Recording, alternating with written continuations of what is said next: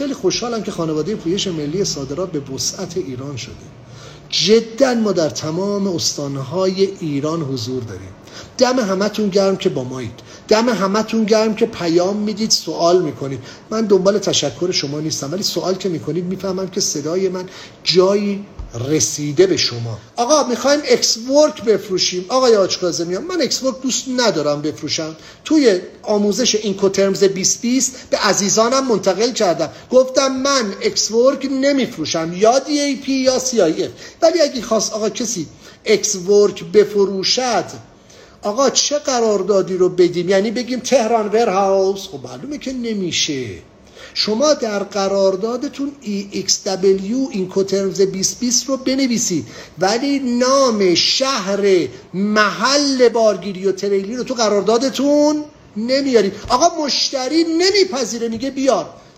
بگی تو اون قراردادی که بر اساس شرکت ایرانی هست رو سربرگ ایرانی هست یه شرکت می‌تواند حقوقی باشد حقیقی باشد. من بازرگانی محمد امین آشکازمیان رو باز نکردم ولی بازرگانی می‌تونه محمد امین تریدینگ باشه. هیچ مشتری از شما شماره ثبت شرکتت رو نمی‌خواد.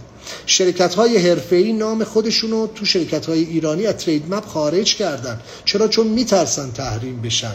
میترسن. نگ... دلنگرانی داره. من خودم سالهای پیش این کار رو انجام دادم. نام شرکت ها از, از تی پی او سازمان توسعه تجارت خواستم نام شرکت های من رو از در از ترید مپ خارج بکنن به دلایلی.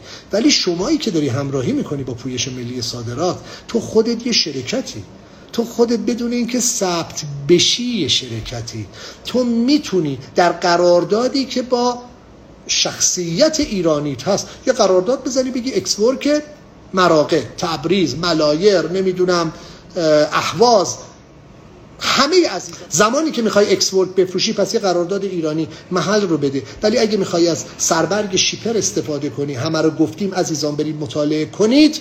اونجا دیگه نام شهر ایرانی نمی نویسید اکسورک و اگرم مشتری اصرار کرد می‌دید یک کشوری که رقیب شماست اونجا رو اعلام می‌کنید بگید این قرارداد رو اعلام بکنید.